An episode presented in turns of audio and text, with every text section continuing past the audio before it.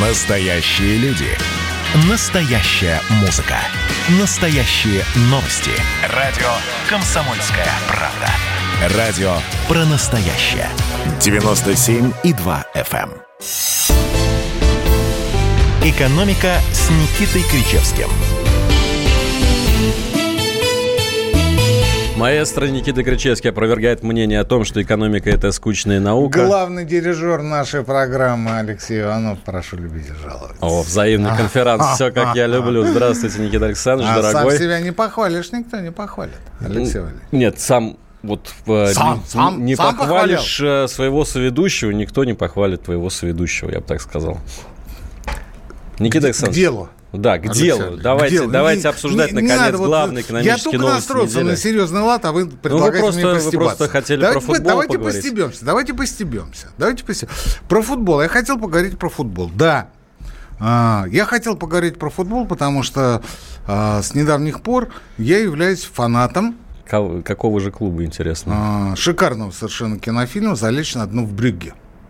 Есть такой, да. Просто я фанатею от него. Мы его пересматривали раз, наверное, 100-500. Я вам даже больше скажу. Прекрасный Колин Фаррелл. Да, в те благословенные времена, когда деревья были большими, трава зеленее, а все остальное несколько мягче, я сделал совершенно отвратительный ход по отношению к проклятому российскому бездорожью. Я с женой на пару дней выбрался в этот достопримечательный город, и мы его посмотрели. Посмотрели его с точки зрения тех мест и тех эпизодов, которые были в фильме. Прошли тропой. Да, кино снималось в этом городе, и мы заходили в гостиницу, где жили. Все, я понял, причем тут футбол. Вчера Зенит проиграл Брюгге 1-2. Да, где жили артисты, где жила съемочная группа. И вы знаете, я собственно, фанат ты, фанат Кричевский, ну и бог с тобой, давай про экономику. Так я про экономику, ведь Зенит-то проиграл вчера кому? Проиграл Брюгге, проиграл на 93-й минуте.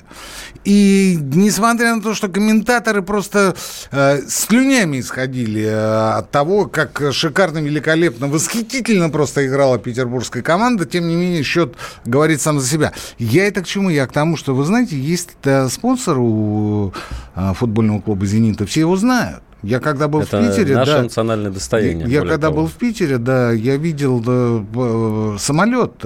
Они купили специальный самолет для «Зенита» и окрасили его в ливрею цветов зенитского флага и написали там «Зенита». И этот самолет стоял просто. Я почему это вспомнил? Потому что он буквально был там в нескольких десятках метров от нашего самолета, на котором мы улетали оттуда. Ну, рейсы обычные, аэрофлотские. Так вот это я к чему? Слушайте, но ведь мы начинали там 20 лет назад, ну даже 15 лет назад, да даже 12 лет назад с того, что «Газпром» была чуть ли не самая лучшая в мире компания, и господин Миллер говорил о том, что в 2008 году, летом он говорил о том, что нефть будет стоить скоро $250 за баррель, а 1000 кубов газа будут стоить $1000 за баррель, а капитализация «Газпрома» ты будешь стоить триллион. Сегодня конец 2020 года. Сегодня «Газпром», который не подвергся ни дербанке 90-х. Спасибо Рэму Вяхереву и Черномырдину. Сохранили. Не подвергся дербанке. Труба осталась в монопольном ведении «Газпрома». Сегодня «Газпром» проигрывает по всем фронтам. Он постоянно влетает на какие-то совершенно непонятные санкции со стороны то Украины, то Польши, то Швеции, то еще кого-то. Мама дорогая, он не может достроить «Северный поток». У него наполовину заполнена труба «Силы Сибири». У него непонятная история с турецким потоком. Новость последних дней, то, что «Газпром» перестал быть крупнейшей компанией России по объему выручки и по прочим вещам. Мы не будем называть нефтяную компанию, которая стала первой. Я специально не буду ее называть. Не надо. Я не об этом. Я о «Газпроме». Сделайте потише кондиционер, Алексей Валерьевич. А то эта программа может стать последней в нашем с вами совместном пребывании. Да. Вот наших слушателей. Я к тому, что посмотрите, какие метаморфозы. И тут еще до кучи «Зенит» проигрывает. И причем проигрывает на 93-й минуте. Фактически они сами себе привезли гол. И в то же время господин Медведев, не тот, который Дмитрий Анатольевич, а тот, который нынче президент «Зенита», говорит о том, что они тратят там какие-то безумные десятки, а то и сотни миллионов евро для того, чтобы клуб участвовал в Еврокубках. Я начинаю соображать о том, что есть эти там десятки, там, пусть даже сотни, а то и больше миллионов евро на круг, которые «Газпром» тратит на «Зенит». Но я не могу сказать, что это половина обеспечение газом Хабаровского края. Ну, я думаю, что треть-то точно, ведь Хабаровский край вообще без газа. И весь Дальневосточный федеральный округ, через который проходит Сила Сибири, он тоже не газифицирован. Понимаете? И тем не менее, мы вкладываем огромные бабки, просто шальные реально бабки, в клуб, который проигрывает европейскому середнячку. Брюгге приехал без нескольких ключевых футболистов. Ну, то есть вот они как-то приехали и говорят, ну, можно мы в ничейку тут сгоняем, а то у нас это люди болеют там коронавирусом и все. Я в заключении вспомню цитату из одного из моих любимейших фильмов «Залечь на дно в брюгге». «И дерьмом ты не был, и до вершин не добрался». Это сказал Рэй в адрес футбольного клуба «Тоттенхем». Потому что они были англичане, они приехали из Англии. Там, правда, вместо слова «дерьмо» было слово покруче. Но мы же в прямом эфире. Ну, вы знаете, речь? Никита Александрович, если бы в футболе побеждали кошельки, то чемпионами мира уже давно были бы китайцы. Начнем с этого. А что касается проблем «Газпрома», то не последнюю роль в этом играет глобальное потепление. Насчет китайцев не уверен, но на ведущих ролях у нас в футболе сегодня кто? Ближневосточные шейхи. Да? Неужели? У нас миллиардеры из Юго-Восточной Азии. Конечно. У нас миллиардеры из Соединенных Штатов Америки. У нас футбольный клуб ПСЖ, который был создан... Вот как раз катарские шейхи. Пару десятков лет назад, да. У нас Мюнхенская Бавария, на которой работает вся земля баварская. Так? Причем на протяжении многих десятилетий. И концерн фармацевтический знаменитый. Да, у нас Барселона, который является лицом Каталонии, просто гордостью. Я вам должен сказать, что по поводу кошельков, кошельки имеют значение. Еще какое? Размер кошельков имеет значение. Да, но Тоттенхем, понимаешь, и дерьмом ты не был, и до вершин не добрался. Он у нас вечно то ли второй, то ли третий, то ли пятый. Но иногда случается такой гормональный взрыв, что он может там объехать там любой Арсенал, Манчестер Сити, Тоттенхэм, Челси. В прошлом году был в финале Лиги Чемпионов. Да. На этом, наверное, закончим новости спорта в нашей экономической передаче. Он там остался в этом финале, Алексей Валерьевич. Он там остался. Никита Александрович, предлагаю, пока у нас еще не завершилось время пока нашего первого блока, пока нас не отключили от эфира. Да. Обсудить еще такую новость. До канадской границы успеем добежать. На этой неделе зажигал Минфин. Минфин зажигал. Такой смелости от Антона Германовича Силуанова я, честно говоря, не ожидал. Отваги. Отвага от слова слабоумие, Алексей Валерьевич. Интересная этимология слова «отвага» от профессора Никиты Кричевского. В общем, давайте объясним. Наш девиз – слабоумие и отвага, Алексей Валерьевич. Я понимаю. Минфин у нас живое воплощение. Наш девиз, я имею в виду чиновников из Минфина. Итак, Министерство финансов предложило сэкономить на военных и полицейских. Ну, то есть на МВД и Министерстве обороны. Что предлагается? Сократить штатную численность военнослужащих примерно на 10%. Это, на минуточку, порядка 100 тысяч человек, потому что у нас сейчас миллионная армия. Ну, вы не совсем корректно говорите. Перевести их в статус гражданских. Да. Ну, то есть на аутсорсинг, да, такой практически. Ну, это не аутсорсинг, просто они не будут числиться как военными, у них не будет военного билета офицера. Соответственно, не будет льгот, не будет выслуги, будет военной пенсии, не будет самой знаменитой. Ну, естественно, вот этих всех вещей. А предполагается, Минфин как считает, что, если ты военный врач, так и будь ты гражданским. Увеличить, вот еще, кстати, по поводу военной пенсии, это главный камень преткновения. Увеличить максимальную выслугу лет для выхода на пенсию с 20 до 25 лет и не включать в нее срок учебы. То есть, по факту, пенсионный возраст для большинства профессиональных военных увеличится на 10 лет. Я бы не сказал, что на 10, Алексей Валерьевич, на 5-то точно. 5 плюс 5 это... то есть, если, смотрите, если молодой человек поступил в военное училище, скажем, в 17 лет, в 22 он его закончил, получил лейтенантские погоны, плюс 25 лет, получается 47. 47 – это уже не совсем молодой возраст, чтобы показывать чудеса физической подготовки, боевой, строевой подготовки, в конце концов. Я бы не рискнул на месте Минфина ставить ставку на людей, которые нынче, уже помладше меня, не шибко. Я вам должен сказать, что в 47 лет... В основном, если вы посмотрите по сторонам, дорогие наши слушатели, вы увидите, что это, как правило, уже и какие-то лысые дядьки, и седые, и с пузом, брюхом, и вообще не поймешь чего, совершенно, значит, совершенно не приспособлены. Можно, но когда всей стране повысили пенсионный возраст до 65 лет, независимо от того, чем они занимаются, например, пожарные. Да, или, например... Пожарные — это МЧСники, они по своему графику выходят. Ну хорошо, там врачи, допустим, журналисты те же, да. У нас тоже есть военные корреспонденты, которые рискуют своей жизнью. Там хуже то, что там учителя попали под повышение. Вот это беда, потому что ведь первой специальностью в 25 году, которой был гарантирован досрочный выход на пенсию, это были как раз учителя. И это был указ Совнаркома 1925 года, Алексей Валерьевич. Потому что есть такая штука, сволчевый минфиновский, как профессиональное выгорание.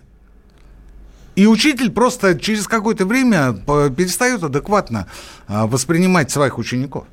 Друзья, мы продолжим обсуждение темы Минфина, конфронтации Минфина и силовиков после небольшой паузы в нашем эфире. Про общение, про обмен информацией, эмоциями. Миша, я не могу это письмо не прочитать. Вас приветствует город-герой Минск. Спасибо вам большое за вашу передачу. Слушаем вас всем цехом. Так, такой наш соотечественник из Пекина привет передает. Мы, с другой стороны, очень рады, что нас в Грузии слушают. Привет. Гамарджоба. Оттуда самые главные мировые новости у нас приходят. Мир стал плотнее, он стал более спрессованным. «Комсомольская правда» – это радио.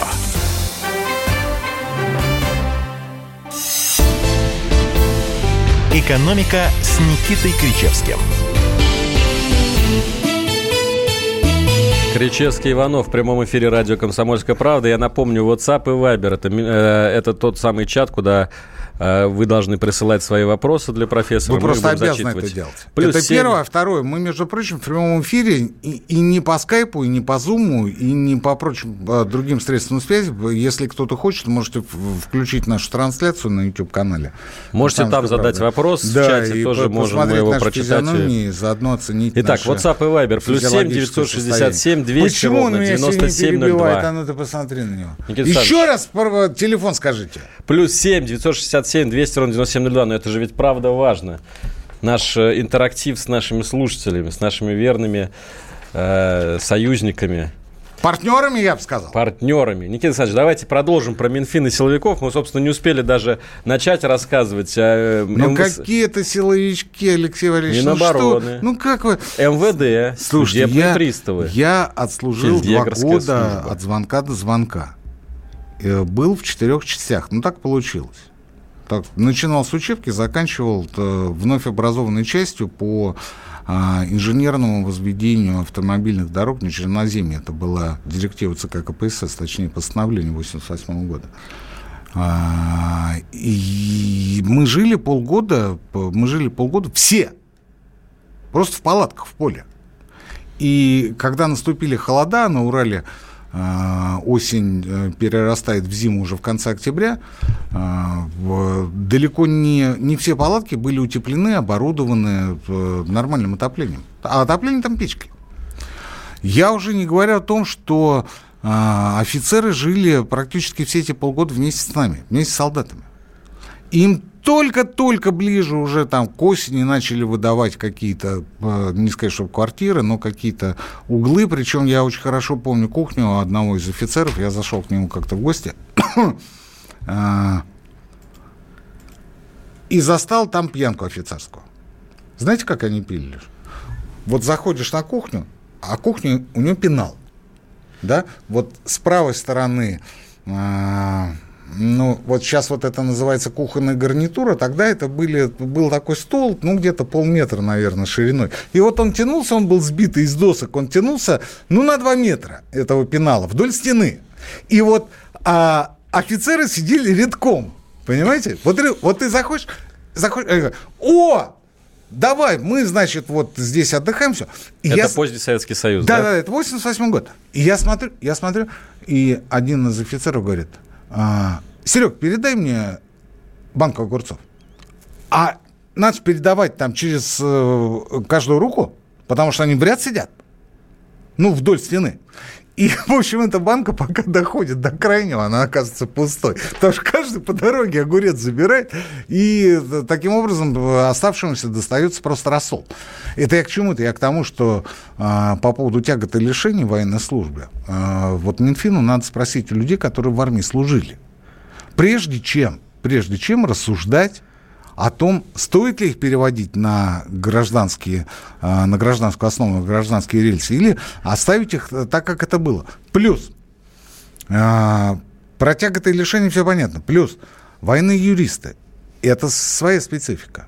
Плюс, тыловики, опять своя специфика. Плюс, учения, тревоги, марш-броски. У меня простой вопрос. Там миллионная армия зачем нужна? Армия в 1 миллион человек. У нас страна большая. Хорошо. Мы бы обошлись бы контрактной армией, если бы у нас была территория, ну, на уровне, там, скажем, какой-нибудь Швейцарии. Ну, ни о чем. Национальные интересы сегодня за рубежом защищают во многом частные военные компании. Да. Да. В основном частные военные компании зарабатывают деньги за рубежом. Своих рубежей. Защищают национальные интересы России. Нет, они не защищают национальные интересы своих стран, они в основном зарабатывают деньги за рубежом, потому что они частные военные компании. Этим все сказано. А у нас, по периметру пограничники стоят, у нас ракетные войска. У нас, кстати говоря, а чё Минфин вот останавливается на каких-то врачах долбанных, на каких-то этих луэрах, правоведах? Распустить танковые войска? Нет, танковые войска – это трактористы. Почему нельзя набрать трактористов, пусть трактористы там рулят танками и так далее? Военно-космические силы. Извините, летчик, да? Как Юрий Алексеевич сегодня Гагарин. Военный, а завтра он работает в Аэрофлоте. Пусть сразу начинает с гражданских рельсов. А я к тому, что, теперь без иронии, без стёба, я к тому, что ликвидация целых пластов военных специальностей, они могут быть вспомогательны, потому что они не на переднем крае и прочее. Это ликвидация тех институтов в широком смысле, не только военных училищ, вообще институтов, которые готовят этих специалистов. И если через какое-то время мы захотим вернуть ситуацию обратно, мы этого сделать не сможем, потому что эти помещения будут проданы, отданы Высшей школе экономики. Высшая школа экономики... Прекрасно, у нас будет много финансистов. Прекрасно отремонтирует их, сопрет кучу денег на этой истории, как это было с множеством военных академий в центре Москвы. И все будет здорово. Наконец, последнее в этой части. Вот говорят, правила дорожного движения написаны кровью. Вот военно-учетные специальности, существующие ныне в российской армии, как продолжение армии советской, точно так же, ребята, написаны кровью. И смертями тех людей, которые за недостатком специалистов, например, железнодорожных войск, тех же инженерных войск, просто положили свои жизни, свою голову сложили. А Минфин выходит и говорит, слушайте, а зачем нам эти понтонщики, зачем нам эти военные строители нужны? Ничего нам этого не надо. Пусть будут гражданскими, не надо им никакой выслуги, ничего не надо. То есть вот в нашей стране только за одно это предложение, я считаю, вот того, кто это выдал, от чьего имени это было сказано, надо отдавать это, под суд. Это, кстати, интересный момент, надо потому что Министерство финансов категорически не хочет комментировать. Это надо такой, знаете, вброс, пробный камушек. Суд, потому что... Россия исторически сильна своей армией. Возьмите русские народные сказки, вы не увидите ни одной сказки, где бы поносили офицеров, солдат, служивых. Ни одной. Попов сколько угодно. Всех остальных сколько угодно. Но ни одной сказки, я их все прочитал. Все я, конечно, не могу прочитать, но я их прочитал очень много, в том числе сказки про военных. Ни одной такой сказки нет, где поносят наших, потому что армия – это наша защитница, солдат – это служивый, солдат, он, может быть, не самый умный, может быть, он где-то придурковатый, туповатый, но это свой человек, потому что он плоть от плоти, кровь от крови. Я только в скобках замечу к одной вашей реплике, что все-таки армия советская 1988 года и российская армия 2020 года, 2019 года, это разные совершенно структуры.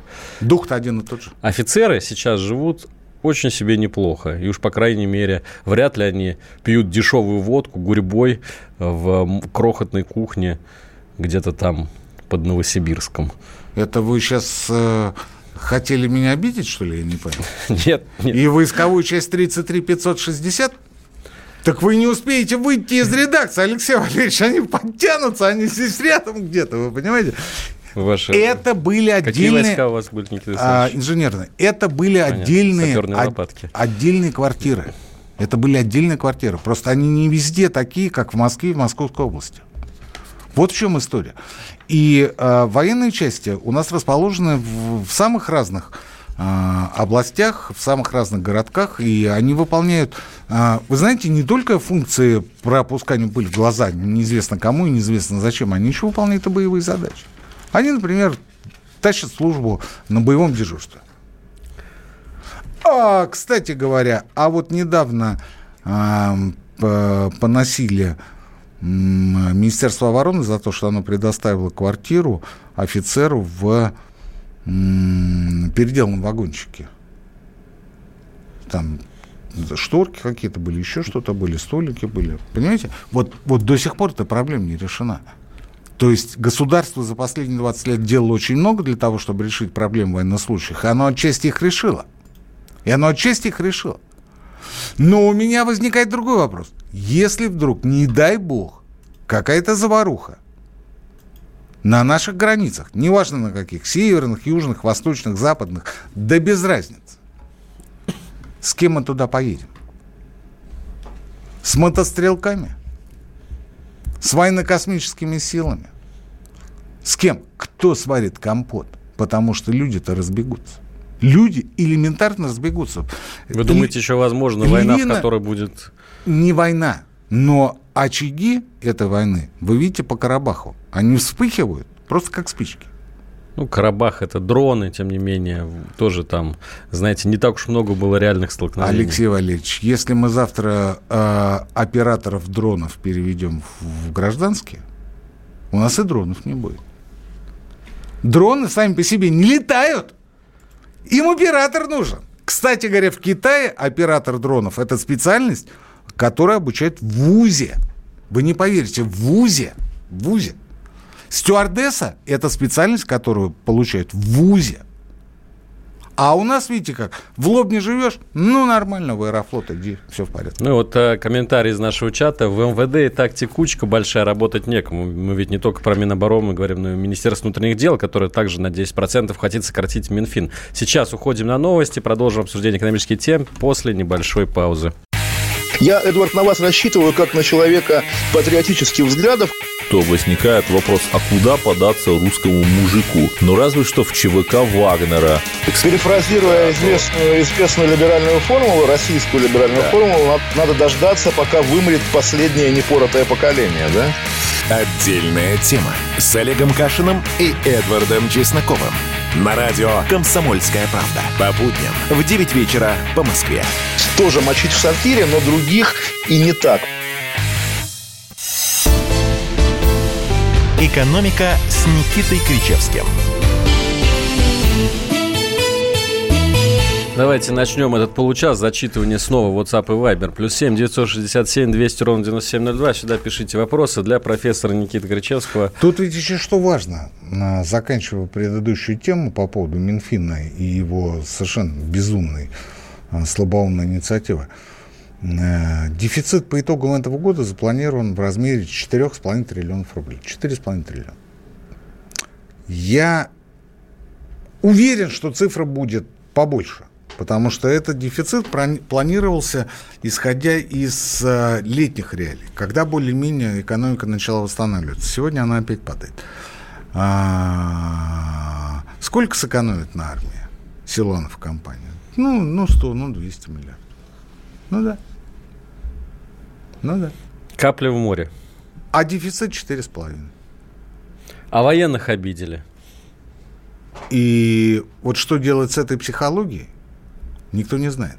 Потому что военный, он же, понимаете, он же человек прямой. Ведь все, кто имел дело с военными, они не знают, что это люди, которые не знают слов любви, Алексей Валерьевич. Они не знают слов любви. Они могут не понять.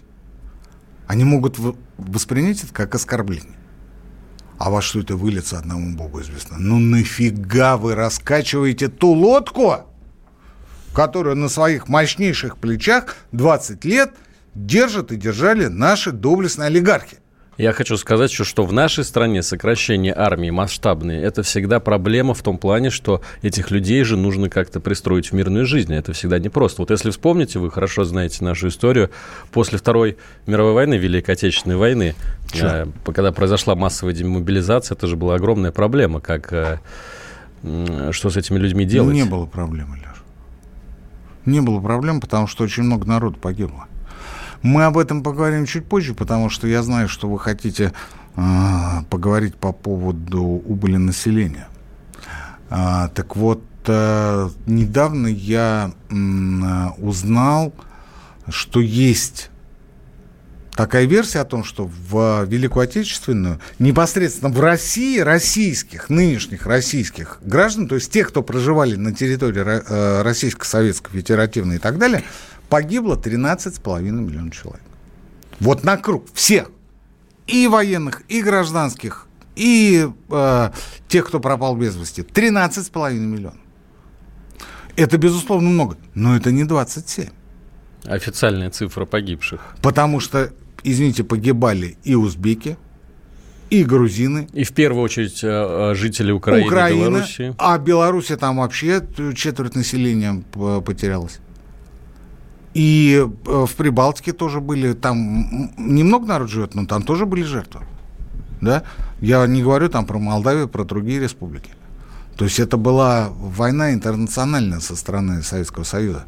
И нам постоянно говорят о том, что ну вы посмотрите, эхо войны, 27 миллионов. Стоп! 27 миллионов непосредственно вот на Россию сколько приходится из этих 27? И тут мы понимаем, что люди нам не ответят. Но они лицемерно прикрывают цифры естественного убыли населения эхом Великой Отечественной войны. Молодцы. Давайте еще одну тему обсудим. Тоже, как мне кажется, из такой параллельной реальности. Сегодня Госдума в очередной раз уже перенесла выплаты по советским вкладам. Такое решение власти принимает с 1995 года. Тогда признали деньги, оставшиеся на сберкнижках в момент распада СССР, внутренним делом России. И вот уже переносят, и перенесли на этот раз до 2024 года. И у меня вопрос такой. А может быть, хватит уже дурить людям голову и просто сказать, что никто никогда вам эти деньги не вернет? Там было на тот момент, на момент распада Советского Союза, больше 350 миллиардов рублей советских. Вот сейчас, если их пересчитывать, по крайней мере, сегодня в Госдуме эта сумма называлась, это порядка 48 триллионов рублей. Ну, кто такой там умный, господи? Депутат Алексей Изотов. Ну, понятно. У меня нет комментариев по поводу вот этого пересчета. Там было 350, стало там 48 триллионов. Исходя из каких сопоставлений он получил цифру в 48 триллионов рублей. Я, честно говоря, не знаю. Может, по покупательной способности, там, в бутылках, да, водки. Да, слушайте, вы индекс Бигмака, да? Ну, я понял. Индекс Оливье. Отлично, да. Вы знаете, эта проблема очень и очень тяжелая. Неважно, сколько там в пересчете на сегодняшние деньги есть... Установка выплачивать тем наследникам и тем, кто имел эти вклады моложе, по-моему, 47 года, 3 рубля по отношению к рублю советского периода, а тем, кто старше, а тем, кто моложе, 2 рубля. Либо их наследникам. Не об этом речь, не в этом дело. Те, кто жил и работал в конце 80-х, особенно в начале 90-х, очень хорошо помнят, что деньги тогда выплачивались рулонами. Вот реально рулонами. Зарплаты купить нечего было. Купить было нечего. Зарплаты повышались каждый месяц. Причем повышались и очень и очень существенно. И люди несли, что с ними делать? Купить нечего. Да? Они получают. Причем я очень хорошо помню, я уже работал в начале 91 года, я очень хорошо помню, как нам зарплату в конце января выдали 50 и 100 рублевками. И я еще так подумал, у меня там зарплата была 300 рублей тогда. И мне отдали только вот... А Павлов потом что изымал? 50-100 рублевки. А, вот как раз, да? Да. И я такой, нифига себе. Вот. И проходит несколько дней, это было в 20 числах января, и проходит несколько дней, 23 января господин Павлов говорит, ребятки, у нас очень много, левых денег, там, эшелоны, как он тогда говорил, идут с фальшивыми деньгами в Советский Союз, и для того, чтобы ликвидировать у всяких преступных элементов неправильно нажитые капиталы, мы решили обменять 50-100 рублевки. И тут до меня доперло, почему мне выдали 50-100 рублевку на зарплату. Причем не только мне, всем. Вот где я работал, всем выдали. Всем. Первое, что мы сделали, это побежали в метро. Выстроились в очередь, потому что тогда еще можно было разменять. Потом, когда метро накрылось, касса, побежали к таксистам. В итоге что-то поменяли, что-то не поменяли. Из того, что не поменяли, стояли в очереди в Сбербанк. Да? И, собственно, почему я это вспомнил? Потому что реально деньги выдавали, а купить-то нечего было. Никита Саныч, а у вас был вклад в Сберкассе, который сгорел? 10 рублей. А, 10 рублей, 10 немножко. Рублей, да. Немножко. Это у меня старшему сыну было тогда 2 года, даже меньше. И, собственно, было не до того, чтобы там вклады открывать. Вот. Я к тому, что львиная доля вот этого навеса, денежного навеса, о котором еще Гайдар говорил, она образовалась в последний год-два перед распадом СССР. И вот эти вот вклады в значительной степени, в определяющей степени, это деньги, которые просто печатались, выдавались в качестве фантиков. Реально фантиков, их некуда было пристроить. Реально некуда. И люди от нечего делать, от того, что невозможно было ни дома хранить, ни туалет обклеивать. Непонятно, что с ними делать. Они их несли в Сбер. Они их сдавали. Который тогда был еще не Сбером. Да, Сберкассы были обычные, да. Вот. Это одна часть проблемы. Но есть вторая часть, не менее актуальная, и, я считаю, не менее важная в части социальной справедливости. Это вклады людей, которые были сформированы до вот этого безумия конца 80-х, начала 90-х. То есть это люди, которые реально зарабатывали серьезные деньги. Это совершенно не обязательно там воры-цеховики, абсолютно. Это люди, которые работали на северах, там были всегда очень хорошие зарплаты. Это люди, которые приезжали за границу. Это военные, высшие в запас, в отставку. Это артисты, это художники, это ученые. У них у всех были очень серьезные сбережения, которые можно было потратить и на автомобили, и на кооперативную квартиру, и на что-то еще. Но поскольку у этих людей все к тому времени из перечисленного мной уже было, они их несли в Сберкассу. И этих вкладов было немного, но они были. Были вклады и по 10 тысяч, и по 50 тысяч рублей, выше были. Их очень мало. Но с этими людьми, их наследниками, нужно разбираться отдельно. Потому что иначе это всех под одну гребенку, и опять это получится выравнивание. И, что самое интересное, некоторые не будут равнее. Будет ли этим заниматься Госдума? Нет, не будет. Будет ли этим заниматься правительство? Если оно в тучные годы этим не занималось, почему оно должно этим заниматься в годы тощие? Наконец, последнее. Эту проблему нужно было решать в 90-е годы, как поступили в Литве, в Азербайджане, в других бывших советских республиках. Где-то выплачивали, скажем, как в Азербайджане, в зависимости от величины вклада, там, по $200 выплачивали, там, где-то побольше, где-то поменьше. Где-то, как в Литве, в основном все деньги были обменены на акции приватизированных предприятий советских, да. То есть просто выдавали приватизационные чеки, и акции этих предприятий выдавали взамен тех самых вкладов. Где-то, как у нас, решение было заморожено. Сегодня, через 30 лет, мы вдруг решили вспомнить об этом.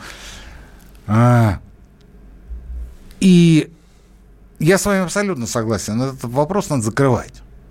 Просто перестать морочить голову. Другое дело как. А это Можно просто не поднимать его. Алексей Валерьевич, в нашу с вами зарплату не входит. За эту зарплату получает Минфин. А Минфин вместо того, чтобы заниматься своими прямыми обязанностями, занимается чем? Выдвигает сумасшедшее, сумасбродное предложение о переводе 10% военнослужащих на гражданскую основу. Что, друзья, еще одна пауза в нашей передаче. Через пару минут мы снова в эфире. Никита Кричевский, Алексей Иванов. Экономика. Как дела, Россия? Ватсап-страна. Это то, что обсуждается и то, что волнует. Это ваши сообщения в прямом эфире, в том числе и голосовые. Каждый будний день с 11 до 15 часов с Михаилом Антоновым. Эфир открыт для всех. Включайтесь. Радио «Комсомольская правда». Радио «Про настоящее». «Экономика» с Никитой Кричевским. Выходим постепенно на завершение нашей передачи. «Экономика» с Никитой Кричевским, Алексей Иванов у микрофона. А тем-то становится все больше и больше. Вот мы... Я открою нашу кухонную тайну с Алексеем Ивановым. Темы заранее мы с Алексеем не согласовываем. Я об этих темах специально, сознательно узнаю буквально за несколько минут до начала эфира. Я правильно говорю? Именно так, да. Вот. И мы каждый раз с вами, когда начинаем общаться, каждый раз Алексей говорит, ну, как-то вот мало сегодня тем для обсуждения, ну, что такое, почему мы так все тускло вообще, непонятно. В нашем королевстве экономическом. Да, и каждый раз, когда подходит к концу наш час эфира, мы говорим, ну, настолько еще не охваченных тем осталось, Алексей Валерьевич. Ну, тут народ пишет, что катастрофически мало ваша программа, надо бы 2 часа, так вы не нам пишите. Мы-то ведь не определяем тарифную сетку, вы же понимаете. Госдума сегодня приняла в первом чтении законопроект о повышении ставки налога на доходы физических лиц с 13 до 15% для тех, у кого доходы превышают 5 миллионов рублей в год. Вот такая вот социальная победа. Ну, первое чтение, понятно. В общем, я вам так скажу. Я ведь не будь дурак, будучи педантом и таким въедливым по натуре, у меня такое ощущение, что таких, как я, остались единицы в нашей стране. Ну, те, которые могут вот, открыть, например, пояснительную записку профильного комитета по бюджету и налогам, проанализировать ее, залезть в налоговый кодекс, сопоставить то, что написано там и там. Я вам должен сказать, господа хорошие, вот то, что говорят о том, что... Ведь как сказал Путин? В июне месяце, как он сказал? Он сказал, доходы свыше 5 миллионов. Тут же начали говорить о зарплатах. А вот у него зарплата больше там 5 миллионов. Стоп. Путин говорил о доходах. Что я увидел в законопроекте? Я увидел то, что из-под законопроекта, из повышения НДФЛ до 15% выпадают доходы, которые получаются от участия в паевых инвестиционных фондах, от владения контролируемыми иностранными компаниями, от операций на рынке с ценными бумагами. То есть самые богатые именно граждане. От операций с валютой. Что есть валюта? Это имущество. Это имущество. Там вылетают сделки с недвижимостью. Там очень много вылетает. А что остается? А остается, Алексей Валерьевич, зарплата. Вот я как раз посчитал, это получается 416 тысяч рублей. Да? 400... Это зарплата верхнего децела. Ой, как я мощно задвинул. Верхнего кого? Децела. Верхнего децела среднего класса, Алексей. Децеля. Ну, понятно, то есть 10% самых. Ну, может быть, 5, может, 15, не принципиально. И что-то мне подсказывает, что в следующем году получающих высокие заработки будет больше. Не потому, что мы будем развиваться, а потому, что денег станет больше, инфляция будет больше. Не зря же я говорил, что по ощущениям сейчас самое-самое начало 90-го года, потому что только-только раскочегаривается печатный станок. А у нас ведь как в Российской Федерации? Это я вам говорю, товарищи иностранцы, которые только-только к нам присоединились. Мы же как тот асфальтовый каток. Мы же едем долго, медленно, но мы обязательно доедем. Как русский, который долго запрягает, но быстро едет. Иными словами, если мы открываем ящик печатной Пандоры, который называется «станок», мы потом не можем остановиться. За 250 лет российской ассигнационной истории, а у нас первые ассигнации появились при Екатерине II, почему 100-рублевка называется «Катя»? Потому что на ней был портрет Екатерины. Вот за 250 лет российской бумажной денежной истории не было ни одного случая, когда мы могли бы остановиться. Однажды запустив печатный станок и решая печатным станком свои проблемы. Ни разу. И чем это все заканчивается? Заканчивалось это тем, что была безумная инфляция, была безумная девальвация, и потом через десятилетия, не через годы, через десятилетия приходилось все восстанавливать. Ну, например, вот при Екатерине начали вбрасывать безумное количество ассигнаций в упрощение, потому что это очень был хороший механизм для решения всех финансовых проблем.